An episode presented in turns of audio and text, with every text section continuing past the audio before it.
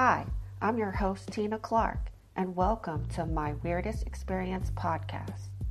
This is the podcast of the weirdest experience that has ever happened to you and gives you a venue to fully express yourself and share your weirdest story with the world. This is the No Judgment Zone, a safe place to share your experience. It's also a place where we discuss what happened to you and share some possible theories on what and why this happened. If you would like to be on the show, email me at contactstargazingangel at gmail.com.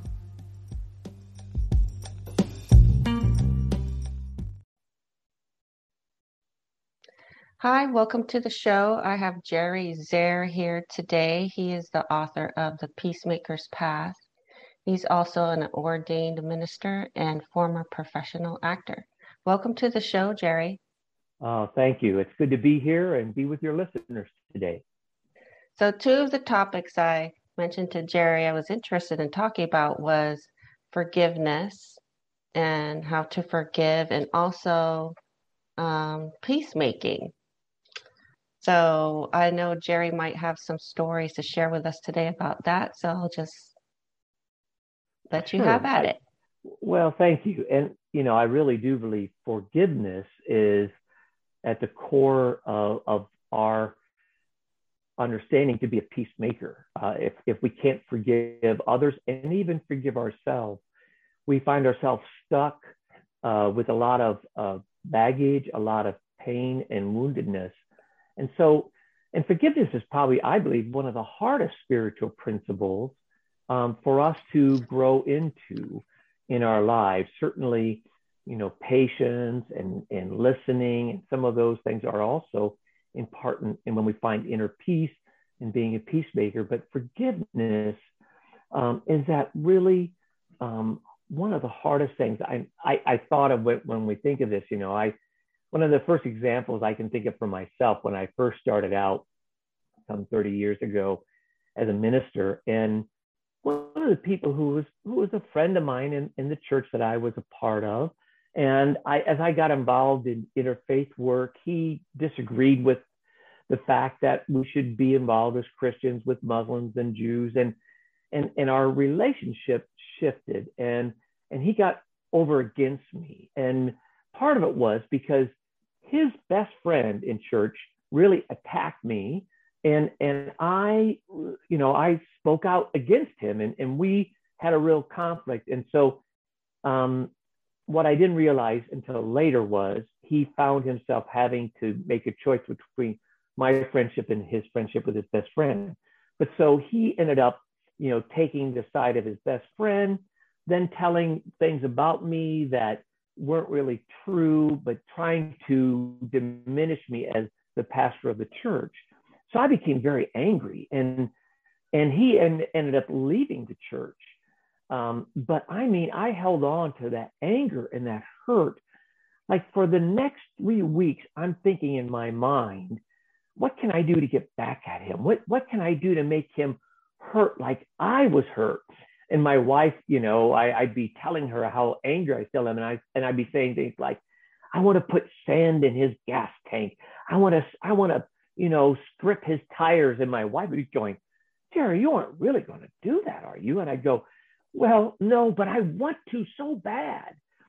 And and I realized after about a month of just holding on to that anger, he was already gone. He moved on in his life he probably wasn't even thinking of me. And I was still stuck with that. And until I could learn how to forgive him, I was never going to move on. And the beginning process then for me of my own forgiveness was trying to understand why did he do the things he did? And as I started to think about that and reflect on that, and even talk with somebody who was a friend of his and a friend of mine I came to find out that that it was more about he felt like he, I was attacking his friend, and so he had to side with his friend. And and so once I had a little understanding of why he did what he did, I could actually get some perspective on it. And I could understand if I was in his shoes, maybe I would have felt a little differently. And so it, it gave me a sense of empathy, if you will. And that began the way for me to forgive. So when I talk to people about forgiving others, a, a lot of times, you know, for me, it is understanding why people maybe have done what they did to us. And maybe it isn't about us, it's about something going on in their life. But that's hard when you're in the midst of feeling wounded and hurt. Um, I think that you can do that. I think people can do that, but how do you move to a place where you're not judging it still? Like, say you were looking at your friend and you found some reasons, or this man, you found some reasons why he acted that way, but you still don't agree with the reasoning or the actions as the as the result of the reasons. Do you understand where I'm I going? I do. And, okay. And you know, it's interesting because, but in all of the faith traditions, when we talk about forgiveness, there's a part of saying that we need to forgive others as we've been forgiven, because in reality, we've all done things wrong. I've blown up and gotten angry at people and I've I've uh, you know I've been in a debate or said something um, that I, I wish I could have taken back. So there has to come some sense of compassion, if you will, mm-hmm. that this is a human being, that they don't do it all right.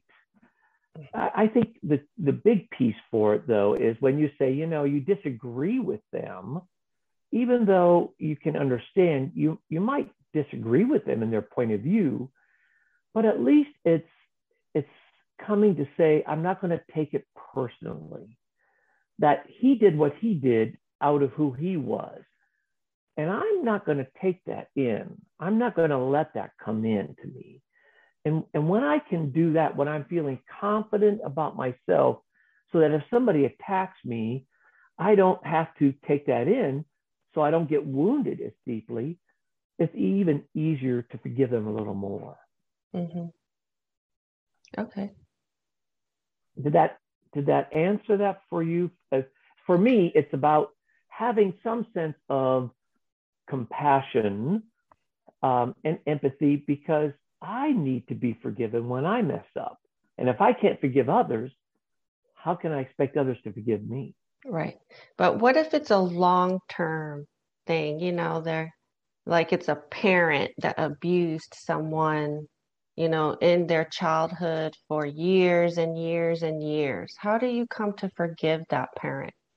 Wow. And I, I you know, I, I can think of that for myself. And one, I think if you're in an abusive situation, you have to get out of that relationship. You know, I think we have to set healthy boundaries. And, and, and that's what we kind of forget sometimes when we talk about loving others. We think, oh, well, it's our parent or it's our spouse or it's a friend and i just need to put up with it no mm-hmm. now you know we can forgive but not forget and so part of it is i've had relationships where you know i've been hurt and i might move on and can eventually forget them but i'm not going to put myself back in that situation where they can hurt me again mm-hmm. so that's part of that now with parents it's interesting you know my father gave me a lot of good things, but the one thing he had was a terrible temper. He was very driven. He he didn't know how to deal with his own emotions and his anger. Um, and you know, for the longest time, I I was angry at him for all the hurt he had done to me. And it wasn't until later in my life, again, till I understood a little bit about his growing up he was in a family of 10 kids, very strict father, very authoritarian father, that in fact, his father treated him like that. And, and so, by my understanding, even though it wasn't right, and I was angry at it, at some point later in life, I could forgive him. Now, as an adult, when he started to talk to me in a destructive way, I said to him, Hey, hold it. I'm not going to let you talk to me that way anymore. And I remember his looking back at me like, okay. In fact, there was a really healthy thing by establishing that boundary, but I could forgive him later in my life. And, and that's hard, especially with parents, you know, when we've been wounded. Um, but it is to be able to finally step outside of ourselves and try to understand why that person was doing. I don't think somebody intentionally means to be a mean person. There's something that's happened in their life that's wounded them, that's made them who they are. Well, it's almost like he was just repeating what his father did to him. And when you said, no, don't talk to me that way, it's like you snapped him out of it. Well, and and also, you know, when I got married, I was doing the same thing. I remember my daughter, my wife had two children. They were nine and eleven. When we first got married, I unloaded. I went on a rant, just like my father went, and I went out on the porch steps and I was crying. And my wife came out and, "What's wrong?" And I said, "I do not want to do to the your kids what my father did to me. And I went into counseling and, and I went into learning about that and understanding, you know, emotions. Because for a lot of, especially men, we aren't in touch with our feelings very much. We're all kind of intellectual. And, and so then I started to realize and learn about, you know, when I when I was upset, I could feel the anger start to move in me and rather than explode, I learned better ways of expressing my frustration in a healthy way. But that took some time of self awareness and wanting to change and grow. Mm-hmm. But I do think, you know, we can do that. So when you feel like you're getting angry or getting really upset with someone, what do you do? Because I know that I grew up with parents who would explode. Not mm-hmm. a lot, okay, but once in a while there was a big explosion. So when I get worked up and upset, I get angry and I know I'm going to say things that are not nice or necessarily true. And so what I'll do is I'll walk away. You know, I'll just get I'll leave the situation right away because I don't want to escalate it. I know I'm getting really worked up and I don't want to say or do anything that I can't take back. uh, I think that's I think that's wonderful. That's very smart. I part of it for me is being aware of what's happening inside. So if I can feel myself starting to tighten and angry and and starting to get a little threatened, you know, I have to breathe and I do some breathing.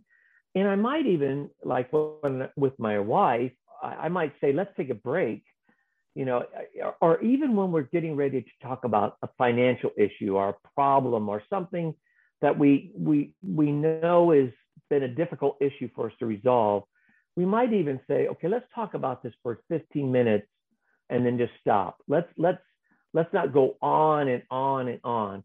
Because the other thing is, if you're tired, you know, and sometimes I'll check it out. It, are, are you at a place where you can talk about something right now? Or if if my wife will say, are, are you in a place? I go, well, I'm, I'm really tired. I don't really want to talk right now. Usually what happens is somebody says something to us and blindsides us, you know, like, mm-hmm. well, why didn't you do that? Or why did you do that? And then you're like, you're not ready for that and so then you get attacked and now you leap leash out quickly because mm-hmm. you're not you know it's not like oh i can think and i can process and you know it's fight or flight right in our brain the pri- the primal part of ourselves so when you're attacked you immediately either withdraw or you fight back and, and my response is always i respond back. So mm-hmm. it's learning some of that uh, i think but being aware and like you're smart now you realize okay i just gotta walk away from this. Give me a break. Yeah. And then and then there's more there's more work to be done because then i asked myself why did i get triggered? And where does this come from and and then when i'm calmed down i actually this happened at the dinner table and my youngest, she just said something that really triggered me. My other daughter was there, my husband was there, and I was getting really worked up. And I finished my dinner and I just left the table. Mm-hmm. And then later on, I I was when I calmed down, I was like, why did I react that way? And when I figured it out, I spoke to my husband about it, and then I spoke to my girls about it. So they they're not stuck with what happened. We don't know what happened, you know. So, I mean, I feel like when I grew up, my parents would get mad and I didn't understand why they got mad. They didn't explain it, you know? So it it became this puzzle, but also Right. scary to children because, you know, oh, well, I don't know what to say now, or I don't want them to worry about that. So I explained why. And I think Yeah, they I- got it. Yeah. I think that's wonderful. I, and the other thing is sometimes when you walk away from something, as you did, you came back to it later. And because some people don't want to deal with any conflict, so they just don't want to Mhm. talk about it. Well, that's not healthy either, right? Right. I mean, you, you've got to finally talk about something, and it's talking to each other without saying you did this. You know, talking about how I'm feeling, how I'm my own feelings, and and then being able to give some insight, uh, as you said, to understand what it is inside of us that triggers us. You know, that a lot of times the reason I get upset is because I get blindsided. You know, now or, or they say it to me in a way that I feel attacked. And so, you know, w- we talk about that with my wife and I. How do we talk to one another? That I'm more sensitive because I have a loud voice. I'm very intense. And so that can be very threatening to people. I've had to learn how to, you know, modulate myself, um, be able to have uh, not to come across so threatening, even though maybe I'm not intentionally meaning to be uh, threatening. But uh, you know, as a guy and and very intense person, it can come across that way, and not just with family. It, it can come across in a, you know, if you're in conversation with coworkers, and and that even happens more because and when you're with coworkers, um, you don't know each other as well, and so then you take you assume what they're saying when you don't really know, and then you get upset. And so Mhm. there's that whole piece about checking it out with them, meaning like I felt like you really were attacking me or you're upset with me, and then saying, but so were you upset with me? You know, and they go, and then they might say, well, no, I wasn't upset with you. I just felt like uh, I disagreed with you. Yeah. It's it's that whole process, and and this is again at the core of forgiveness, the whole process of being open to the other person's point of view, trying to to have some perspective. And and also, as I said, forgiveness doesn't mean forget, but when we can feel love of ourselves, now we can feel confident of ourselves that we don't have to take things personally. So now the second part about forgiveness we could talk about is how do we forgive ourselves? Because really, I think for a lot of us, we can forgive others easier than we can forgive ourselves. Do you find that for yourself? Probably, yeah, because if if you're honest and you you have that ego voice talking to you all the time that's judging and scaring you and you know bullying you and and yeah I'm I'm I mean if we talk to our friends and fa- we would never talk to our friends and family that way the way we talk to ourselves Boy, you're exactly right. And part of the reason that we have a hard time forgiving ourselves is because we are harder on ourselves. You know, you talk about the ego voice, I talk about it as the critic. So in my book, The Peacemaker's Path, uh, it's multi faith reflections to deepen your spirituality. I've taken these six themes um, that are in all of our major religions, and loving ourselves and loving others are two of the themes. And when we look at loving ourselves, I talk about the critic, that voice inside of us, as you said, you know, the critic inside of me is with somebody who's uh, judgmental was anxious, um, was kind of a perfectionist. Um, and so maybe my friend would say, Oh, Jerry, you, you're doing fine. Oh, Jerry, you did a great job. And the critic inside of me is saying, Oh, Jerry, you messed up. You think people think you're good, but you're really not. Oh, Jerry, you know, you're lazy. Oh, you're that, and all those things. And, and, and we will listen to that voice more than we do, you know, a therapist or, or a, a somebody else.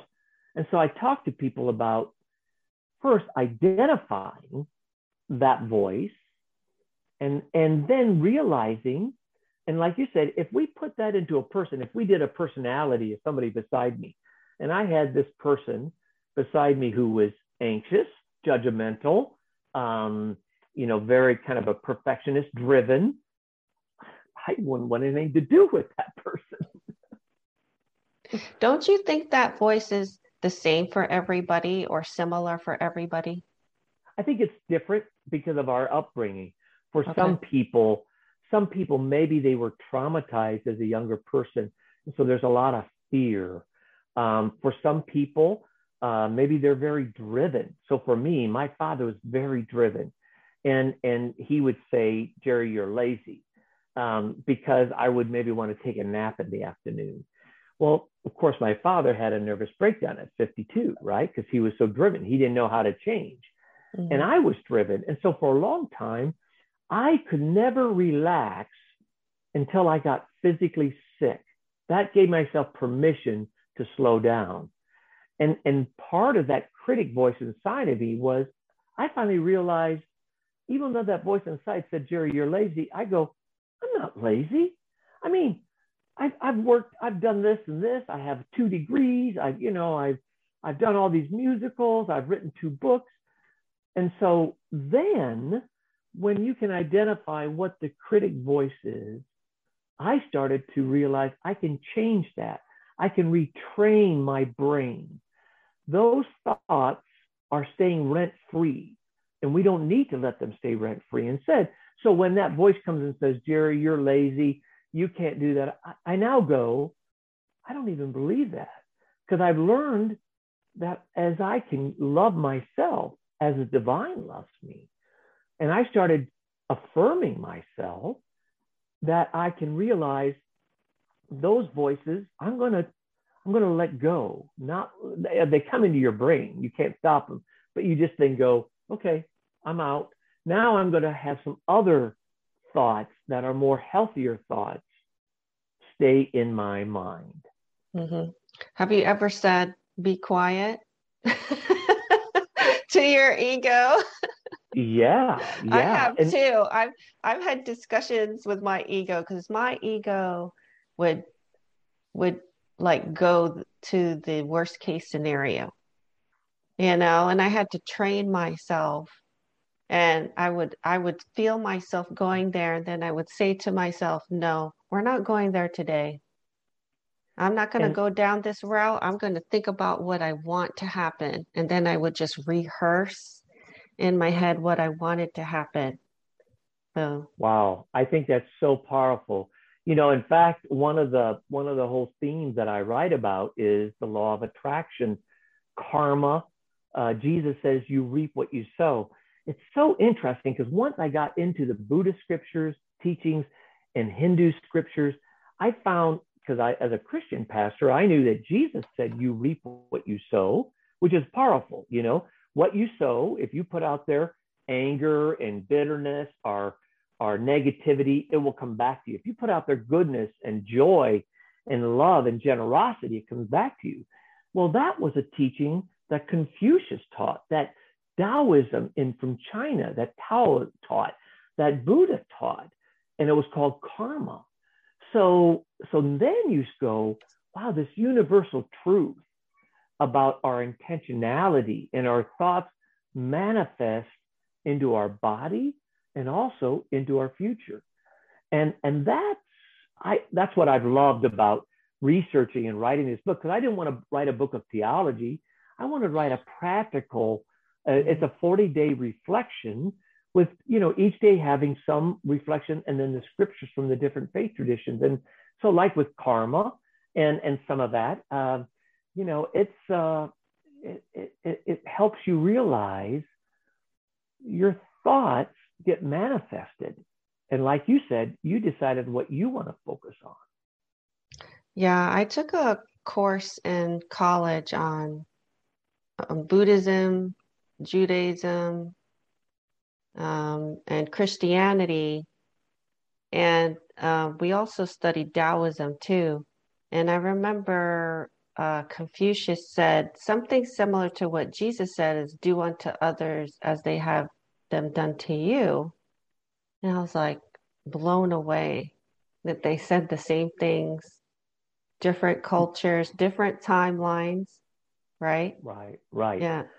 And and it's even what's amazing to me is you know Confucius was thousands of years before Jesus in a whole different country, different culture, and to me it actually it, it makes me affirm even more that there's a universal intelligence. If you call it God or higher power or universal consciousness, I believe there is that consciousness in the universe that comes to us that and as, as we are open more to it, we can be empowered by the divine within us and beyond us. And some of the great teachers have been open to that more. They've meditated, they they reflect, they read, uh, maybe they just have you know their their brain work is better is a certain way but the wonderful thing is we can i think all of us um, live into our future of what we desire dr bruce lipton had a book called the biology of belief and he talked about how our thoughts get manifested into our biology into our chromosomes into our you know and somebody who's very anxious some very, very driven, um, there are physical things that happen in your body. and when you're in peace and joy and love, your body, you have more energy, you feel lighter, uh, you're not depressed. Um, all of those thoughts get manifested in our body and then also in our actions. And into the world. And into the world. Right. I, I, you know, I, in fact, a, a great example of how this happened. Um, there was in our, I live outside of Indianapolis, Indiana, in Carmel, suburb, and there was this 18 and 19 year old uh, boy and girl who, uh, this couple lived in a small little town outside somewhere, and in their little apartment, or they had like a little house, I guess, and they had swastikas and Confederate flags and all this stuff. So they they came over to the synagogue in our city and spray painted swastikas all over the temple. This was on a Thursday evening. So through social media, we said we're going to have a service of solidarity. And on Monday evening at seven o'clock, now, seven o'clock, people are getting off work. Most of us want to stay home. We don't want to go out somewhere. This was on a 7 p.m. Almost a thousand people showed up at the synagogue the synagogue could only hold about 450 inside the temple. So there was people outside of the parking lot, parents with their children who said, we want their children to see that we stand in for love and solidarity, not for hatred. And the ripple effect of that positive experience went into our community and overflowed into Indianapolis and uh, many other things that happened after that and I always wondered, I, I, I would have, well, the gentleman got caught because, of course, they had cameras on the synagogue and they caught the 18 and 19 year old, and the guy was 19. It was a hate crime. So he ended up going to jail for five years, had a felony. And I wanted to go to, to the jail where he was at, the federal prison, and say, Did you know what happened? All the good things that happened because of what you did, because we responded in a positive way and to say, would you have done it again now that you see what it did to your life? My hunch is he probably would say, now maybe he'd be cynical and really hard. Maybe, maybe he'd say, yes, I'd do it again. But maybe he might have said, being a 19 year old, you know, I thought it was, now I realize how stupid it was and I regret it. And I would have forgiven him. Yeah, I'm sure, you know, people do things without thinking.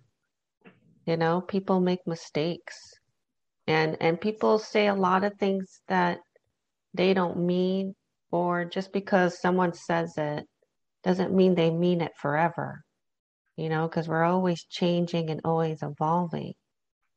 So, and and that's that part, isn't it? About I think back on some of the things I did when I was younger, and so that's for us to have some compassion for other people who've done some really stupid things or mean things, you know, for us against us. And that's that part when we talk about forgiving ourselves. It's it it is about loving ourselves, coming to let go of the critic and affirming ourselves, seeing ourselves as God sees us, as that loving and, and the child of God. So that when maybe if because this happened to me, people would give me a compliment and I'd say, Oh, thank you, but it really wasn't that good. You know, I might do mm-hmm. a speaking engagement or something. And 99 people would say good things, but the one person who said, Oh, I thought you should have talked about that, I'd go home and I'd stew on the one person, you know, oh, I didn't, you know, why didn't I do that? I could have done better. And now I've shifted and I've done this now over the last 20 years, but it's taken me some time. I mean, I didn't, I didn't arrive at this. This has taken me a journey, right? So I don't mm-hmm. want to, some of your listeners who are in their 20s and 30s or even 40s, don't be too hard on yourself. Realize it takes some time. But I did start to now, I go, well, thank you and and I I, I affirm and and let that come in because when I grew up, we weren't to be too prideful. We weren't we weren't to feel too much of ourselves, and that is unhealthy. Mm-hmm. I think there's good things about feeling good about ourselves. Mm-hmm. You know, feeling who we are and affirming. So when we look in the mirror in the morning, rather than going, "Oh, you got gray hair and you're getting wrinkly and you're gaining weight," try to go, "Well, you know, hey, at least you got some hair today. You're not bald, you know, and uh, you know, uh, and and just that you're healthy. I'm mm-hmm. alive. Mm-hmm. Mm-hmm. So one of the things that I've struggled with is criticism, and I know where that comes from. You know, I just uh, growing up, I was almost a perfectionist because I was trying to stay out of trouble, and um, I I just don't deal with criticism very well. I'll admit it. Like I I go, what who is this person to criticize me? They don't know they usually they may not know who I am really or they don't know my background, they don't know how I grew up. You know what I mean? How could you yeah. take criticism um better, you know, instead of getting upset or angry? Well, well I I wonder and and I don't know. I mean, I, I asked this a question. I think for me, part of it was even though I didn't like what they said, there was a part of me that maybe believed they were true.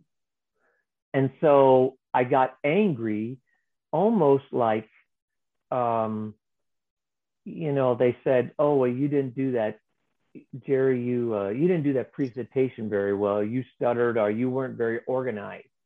Well, maybe a part of me thought, "Well, I I really wasn't as organized as I could have been. And, and so I get angry, almost like um, you're calling me out and I'm embarrassed.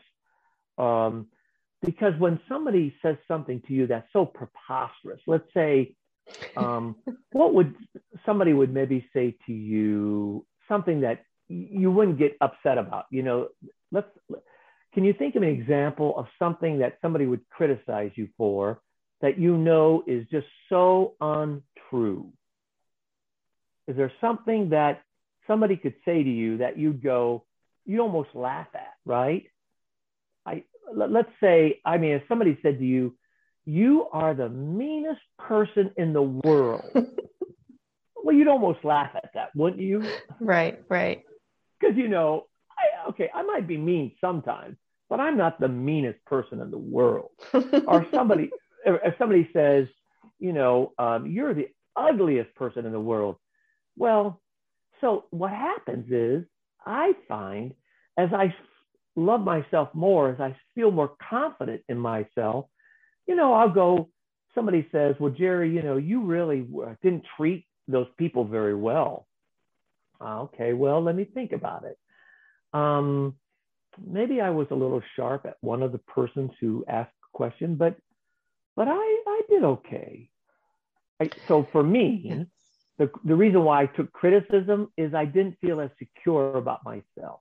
But you know, I would I would look at say your example of of a a sermon that you did and then and then someone criticized it, you know, oh you stuttered. You know, it's it's the fact that you worked so long on that I mean, I'm sure for a sermon, you have to prepare, you have to write notes, you have to reflect, you have to think about so much energy and time went into that. And then for someone to just pick out something so small. It's almost funny. Right. Really? I mean, it's almost like ludicrous, really, that you yeah. would pick out one little thing that says so much more about that person yeah. than it does me. Well, part so, of it is they don't realize, I don't think those people realize how much work goes into it. You know, they don't understand, or maybe they don't care. You know, they well, don't, it, they don't get like that you worked so much on it. And so. And that's when I say, don't take things personally. Mm-hmm. When your, your, your child or your spouse or somebody you know, says, "Oh, but you're just the worst mom in the world," you know, you you know, you you don't really love us like that. I mean, you know, you you go enough of going, okay, that says something about them, not me. I know mm-hmm. that I'm doing the best I can. Right. What what is it that they're so upset about? Well, you know, they could be frustrated with themselves. They could feel rejected because their boyfriend didn't like them. There, there's a lot of things that people are upset about that they dump on you. Mm-hmm. And I know that when I'm tired, I don't deal with stress or anything like that very well. You know, it's almost like I'm a sensitive person, but my sensitivity right. is heightened right. when I am tired. and and and you know, as sensitive people, as as a caregiving people, which we have a tendency to overfunction over care for, overdo, we have to learn how to toughen up some. Yeah. There's a self care. There's a part of, you know, the great Jesus says, love your God with all your heart, your soul, and your mind, and love your neighbor as yourself. Well, so many of us have forgot the sense of loving ourselves. We love others, but we think about loving ourselves as being egotistical or being self centered. And that's not true loving yourself is about self care. It's about saying, and I, I, just had this conversation with, with this lady who has five kids, and she and the kids sleep in bed with them. Uh, I mean, she, she has a hard time setting boundaries because she's about, I'm a mother, I'm to give everything of what I can to my kids. And I said to her, You're exhausted. You're, you're not good as a parent because you can't set healthy boundaries. Well, then she got angry at me mm-hmm. because she's like, I'm I'm a good mom. I know how I know better how to love my kids than you do, you know? And I'm like, okay, I'm just I'm offering something to you to think about. Mm-hmm. I'm not saying it's the truth, but the fact that she got so upset about it says to me there might have been some truth that she got angry because maybe she really didn't set boundaries for her kids. Well, it, it all comes down to decisions and consequences.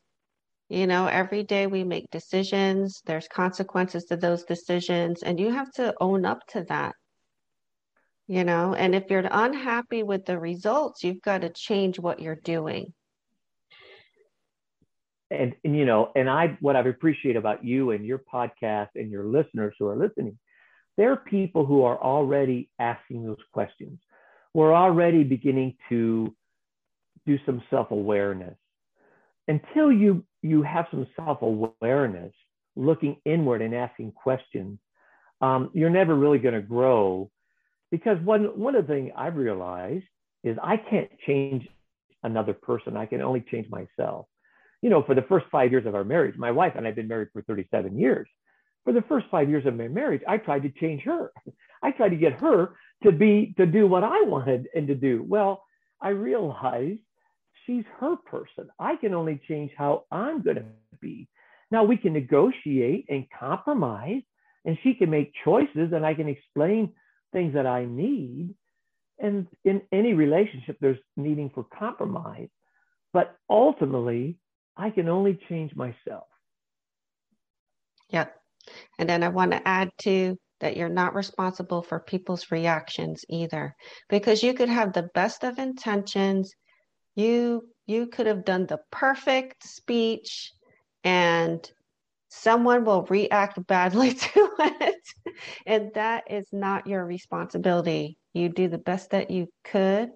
And if someone has a bad reaction then they need to own that and that's why i say don't take things personally. Right exactly. it's so important. I mean i actually had that on my mirror for some for some time because i had to read that was a new thought to me and i was training it. So i was i had that quote uh, another one that i had for a while was be gentle with yourself. Mm-hmm. give yourself some grace. You know cut yourself some slack. Because we're harder on ourselves than we are, are, are on other people. The same way, we're harder on our spouse or our kids than we are on others, you know? And, and because we almost think we can get away with it. Oh, my spouse will love me. It, it, even if I get upset and dump on them, they'll just put up with it. Mm-hmm. But our friend or our coworker, we would never talk to our coworker the way we talk to our spouse at times or our kids, right? Mm-hmm. I mean, we just wouldn't do it. But we think somehow I get tired and I'm frustrated. So then I yell at my kids and, you know, and just yell at them. Well, you never yell at somebody else. But we think we can do it because, oh, they're our family. They're supposed to love us. Well, that's not right. We should treat our spouse better than anybody else. We should honor them and lift them up more than we do our coworkers. Wow. What if you do that? What do you think about that? I think that's what we should be doing. And, and that's not know, necessarily of, what we are doing, but we should be well, doing because because a lot of times we have hurt feelings, we have things in our that we hold on to in our past, you know, and and and because you live with somebody, it's not like you can just forget those things. So those things are there I, I, I responded very abruptly to, to my wife the other day. And I responded and I realized, and I apologized for it later. And I realized it was because of some things earlier that she had done that the wound was kind of there and it just opened up again, right? And so that's that healing process. And the more we can forgive and work it through, and and become aware so that I hope that the next time when she says something, I won't respond so abruptly. I'll have a better sense of uh, being more aware. And, and the more self aware we are of our feelings and our emotions before we speak, listening before we speak, the better we are. And I, I'm, I work on that. That's a hard thing for me. Oh, me too. And you've been married for 37 years, so you never stop working on it. Um, I've right. been married, I've been with my husband for 21 years. So, yeah, you're always you. working on it and you don't give up too. Um, and, and when things know, when things get bad in a marriage, you just you just stay at it. Keep going. I mean, there are certain times, there are certain marriages where there's abuse or infidelity, or there's there's certain reasons that are so unhealthy that you the other person isn't willing to work it out. You know, you're willing to go to counseling and they aren't willing to work. But for a lot of us, it's just about it's hanging in there and trying to learn and and that which is really segueing into the other area you wanted to talk about was peacemaking mm-hmm. because you know to be a peacemaker in our world we're so divided right now. We're so polarized. So everybody has their own point of view, and nobody wants to listen to each other. Um, and you know, we find ourselves on Facebook. I just have all the friends who I agree with. I don't. If somebody really disagrees, I just unfriend them. Uh, I listen to you know my TV show or my news that's like I am. So we don't you know, listen, like a lot of times I like to listen to Fox News and MSNBC. I like to hear different perspectives on an issue. And what's amazing is because these guys on talk radio, these men and women on talk radio, they make money by by inflating it, by making it bigger than that, you know, getting people to watch them. Um, and so, you know, that's been the unhealthy thing in our society is social media uh, because people want them to listen and watch us. People say things more dramatic, more embellishing. Um, that isn't even true. And that just makes us move to farther parts because we get fearful and we we get hardened in our own point of view. So you think we're actually emulating the media like the way we I, talk to each other and what we're talking about? I, I do think the media has influenced us. I mean, we've always had, you know, disagreements and talk with people. Um, and so, you know, we forget that in the 1960s, we, there was a lot of turbulence going on, but we didn't have as many of the social media outlets. The other thing is because of the pandemic, people have been at home. There's been a lot more frustration and fear and, and so when we're fearful, when we're afraid, and if we don't know people, um, we make judgments about them. And so in reality, you know, the Taliban is now there, and everybody thinks all Muslims are like the Taliban. Well, in reality, there's 1.2 billion Muslims in the world, and the Taliban takes the most conservative, fundamentalist view of the Quran. Just like we have some Christians who take, you know, the scriptures of Jesus in very conservative, negative ways and have justified their actions, you know, like their crusades. We killed thousands of people in the name of Jesus. There are people now who are white supremacists who justify their actions and their racism uh, as Christians. That's not what Jesus really taught, but they find one verse or they'll try to justify calling themselves Christians the same way the Taliban calls themselves Muslims. And they have their perspective, but I would suggest at the core teachings of the Quran, the core teachings of the Hindu and Buddhist scriptures are all really about love. But most of us have never read the Quran or the Hindu scriptures, so we just believe what's on TV we, you know, we listen to the TV and they tell us that, you know, these people are, that all Muslims are like the Taliban. Well, then we believe it. Or we watch TV shows that, you know, are, are, they're, they're not even, they're fiction, they're not reality, mm-hmm. but we almost believe it. Yeah.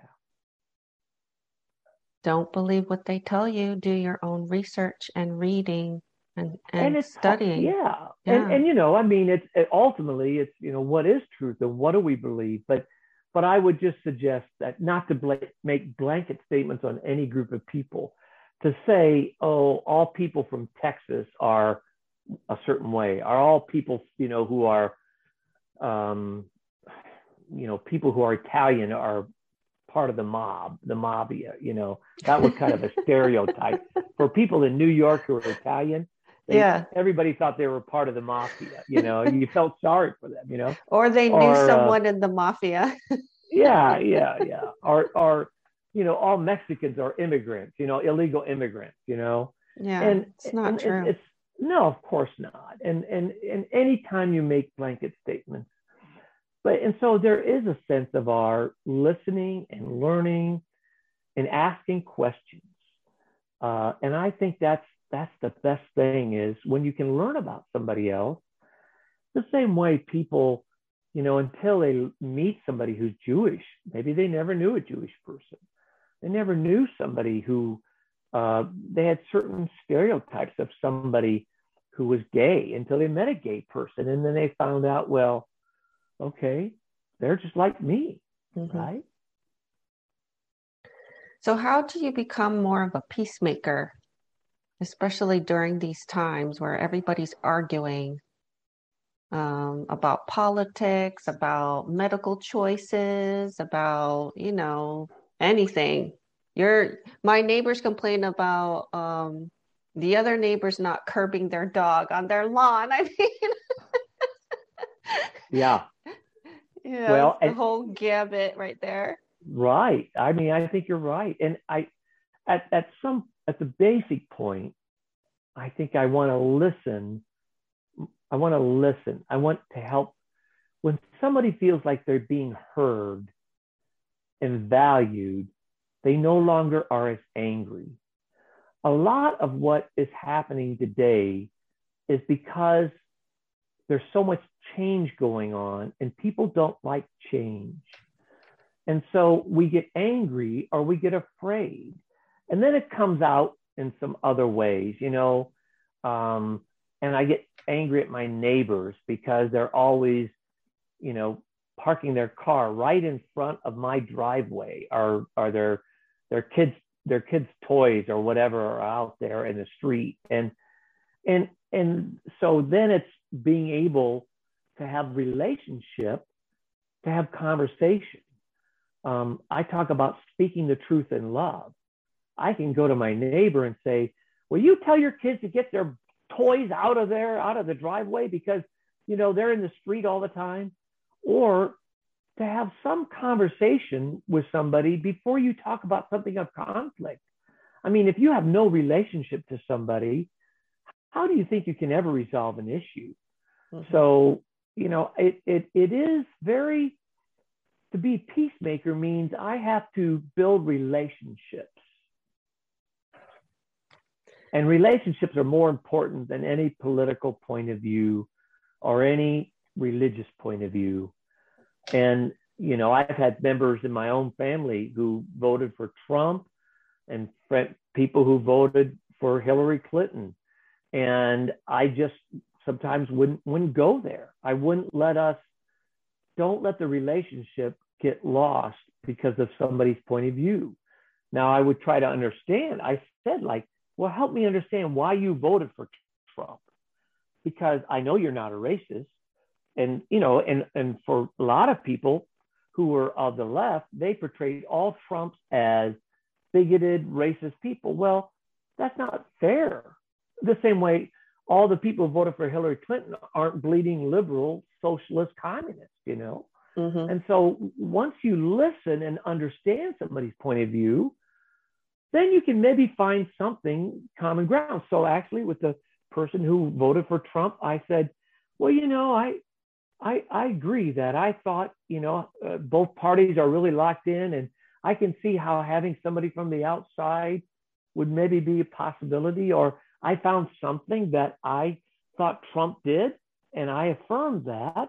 And so we could find something that we had that we joined together in. Um, and I think that's part of the way, you know, in, in fact, I could tell you all the things that I don't like about the Catholics are Muslims, are Jews, are Mormons, are Roman, you know, Greek Orthodox.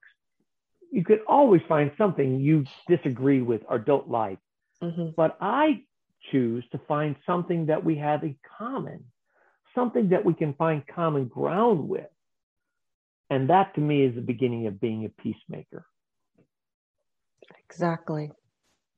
A peacemaker is in the in the middle, in the that gray area between the polarity of views? You know, it's interesting. So when um, I was a pastor in a church down in Florence, Kentucky, and a church of Scientology bought out the Baptist church. And the news media came, they thought, oh, this is a big deal. Church of Scientology in the city. And, and of course, you know, if you don't know a lot about Church of Scientology, they have some very different point of view um, I don't know a lot about them. So, you know, it's not even fair to make a judgment about them because I only know kind of what the media has said, right? So I said, though, to the people in the media, now our points of view theologically might be very different, but I do know that they're very committed to getting girls off the street and stopping the, uh, the trade, you know, um, sex trade or what's that called? Girls, you know, being used uh, in the sex trade.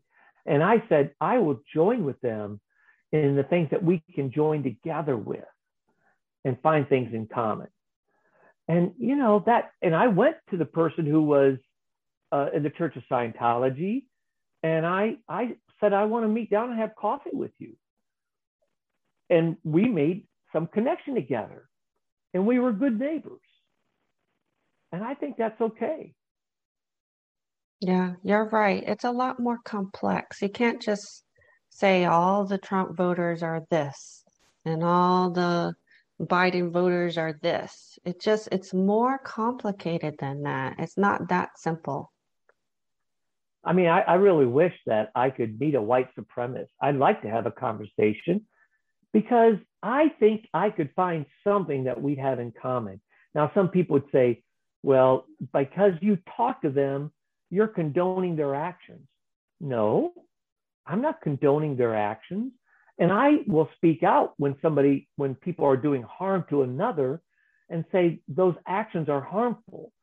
But because somebody's actions are harmful doesn't mean that person isn't still a human being. And that's what I want to affirm. And that's very hard, I realize. Because when we've been hurt and wounded, a lot of my Black friends have been, you know, a, has, has a prejudice and racism on them and it's hard. But I love it when when I have black friends who who say, you know, I don't hate all white people, and and I will work with building ways of understanding. Mm-hmm. I think one of the problems with social media is back to the relationship building is if you have an issue with your neighbor, don't post it on oh. Facebook. Go and talk to them about it.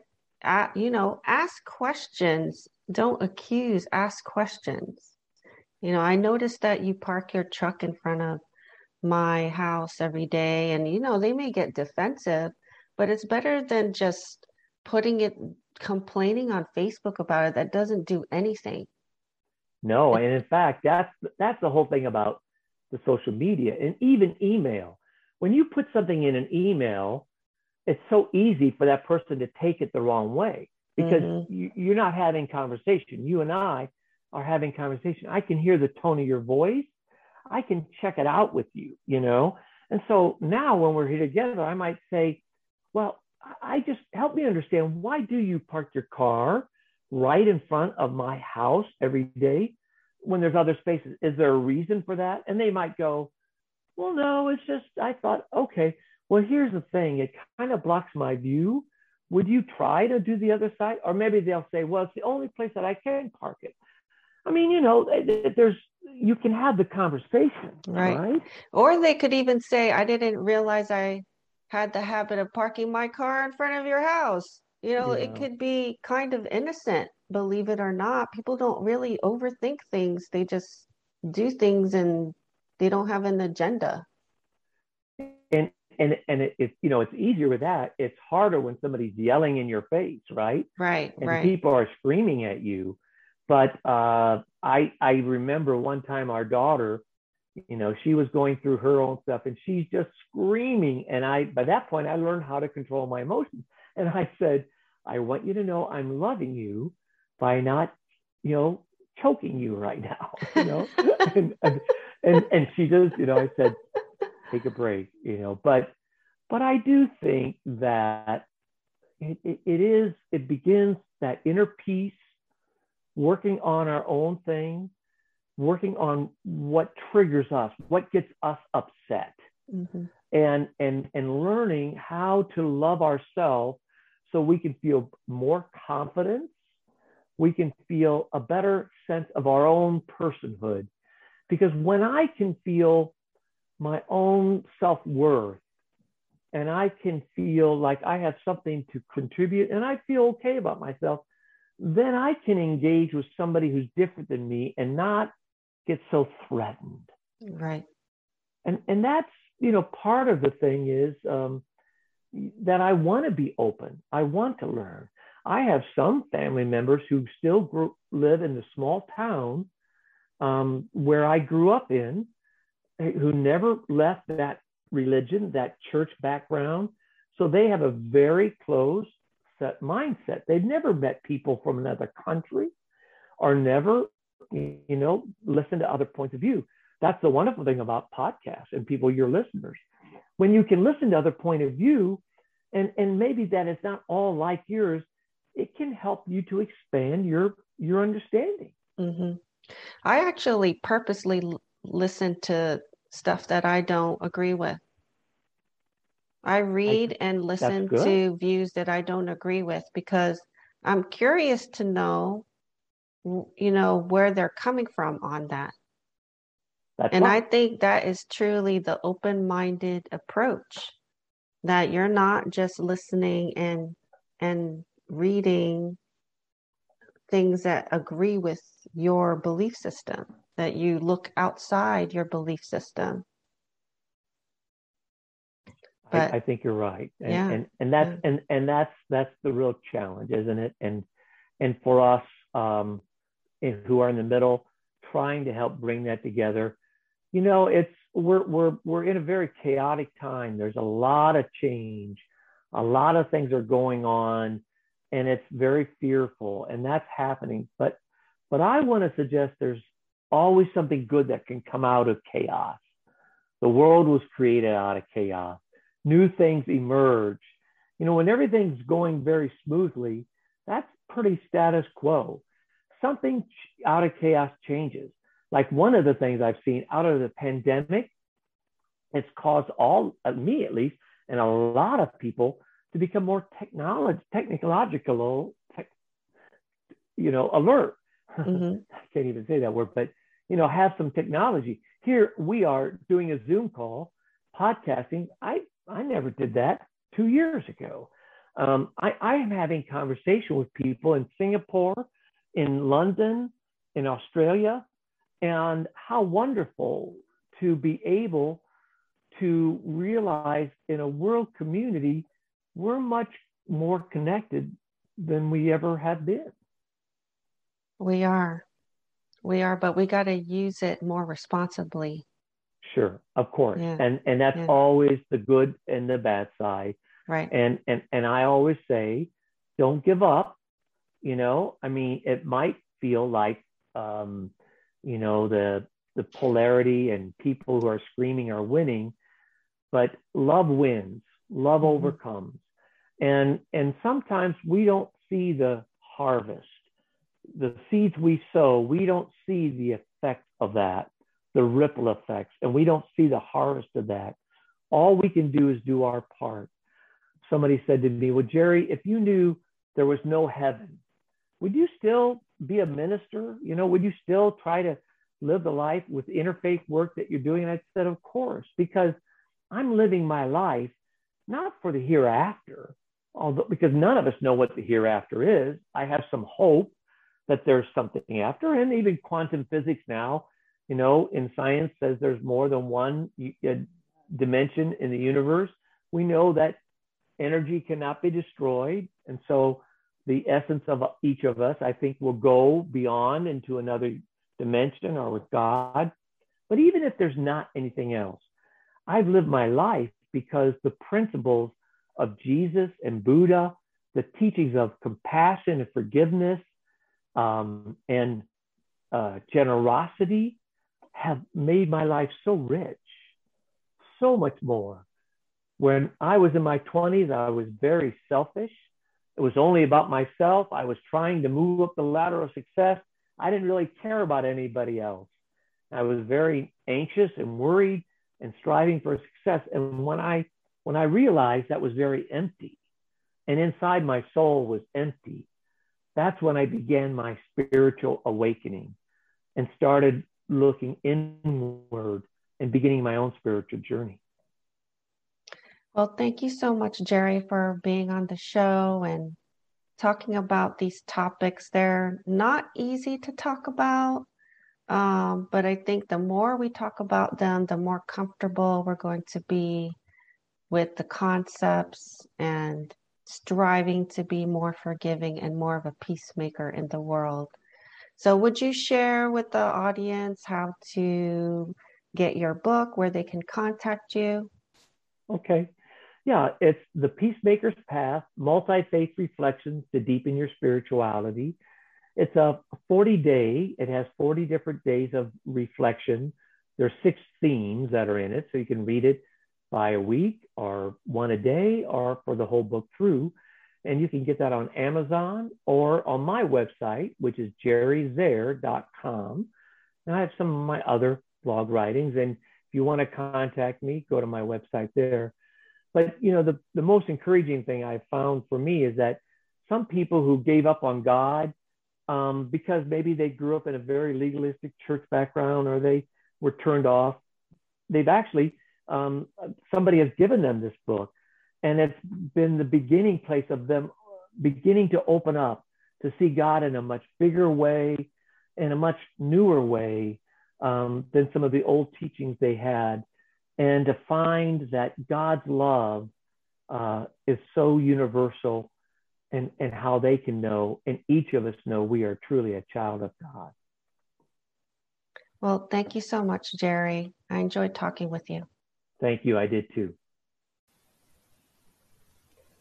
Hi, friends. Thanks for listening. This is your host of the Weirdest Experience podcast, Tina Clark. I also wanted to share with you I have my own energy healing business called Stargazing Angel LLC. I offer energy healing sessions, EFT tapping sessions, tarot readings, and I also offer classes on Reiki, shamanism, and tarot and more. If you're interested in having a session with me, please call 843-695-7218 or you can email me at contactstargazingangel at gmail.com.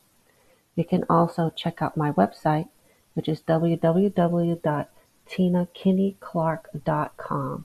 That's T-I-N-A K-I-N-N-E-Y C-L-A-R-K-E.